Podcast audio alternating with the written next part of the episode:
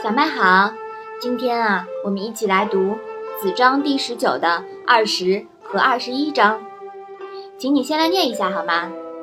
子贡曰：“纣之不善，不如事之甚也。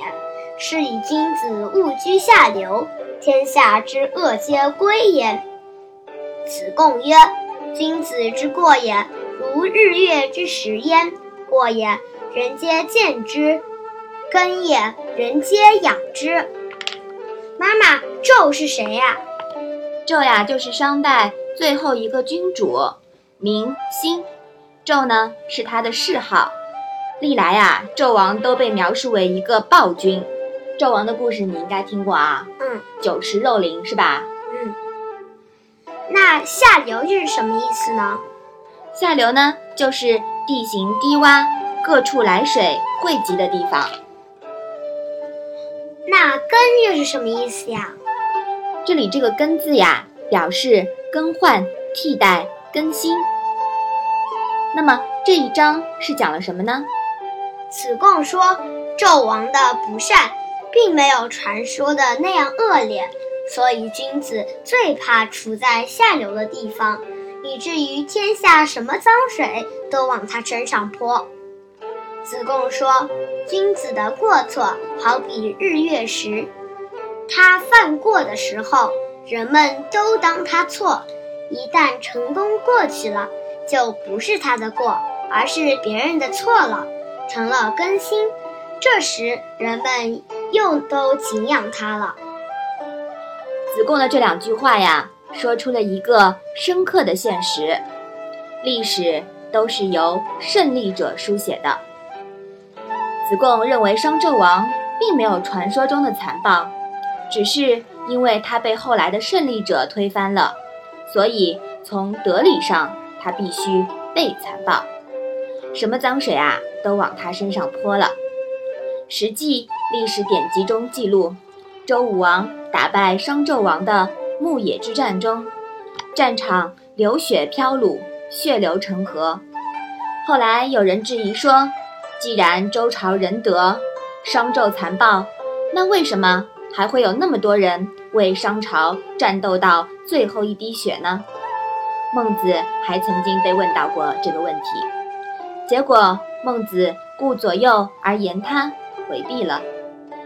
根据现代考古研究表明啊，当时商朝另一支军队也不愿归顺周朝，从此从中原大地消失了。据说他们后来顺着当时的白令海峡迁移到北美大陆去了，成为了现代北美印第安人的祖先。现代人呀，在那里发掘出了商朝的甲骨文。子贡接着说：“君子的改弦更张，就像日食月食那样，改的过程中，人们只看见你的过，把它当做了错。”甚至是犯上作乱，但是如果一旦替代成功了，立住了，用事实证明了你的主张，那就不是过错了，就成了什么呀？更新。嗯，对，就成了更新了。然后人们又开始敬仰你了。庄子呀，则说的更加的直白，也就是所谓的“窃钩者诛，窃国者侯”。还记得我们在六点二九中留下的问题吗？如何把握犯上作乱和权变之道之间的度？当时的问题呀，也是因为子贡而提出来的。现在呢，子贡在这里给出了答案。《论语》的上下篇成书相隔了数十年，看来子贡在这数十年间啊，真的是悟到了。妈妈，其实我觉得所有朝代或者是所有的人都没有好与坏，因为呢，没有绝对的好与坏，对吗？嗯，因为呢，每个人肯定都会有优点的，你也不能直接看到他的缺点呀，就把他说的一无是处了，对吗？嗯，对的。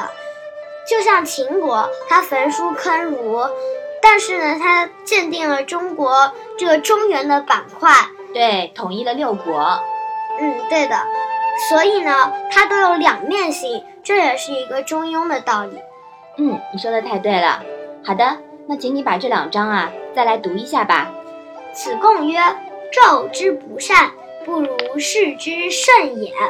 是以君子务居下流，天下之恶皆归焉。”子贡曰：“君子之过也，如日月之食焉。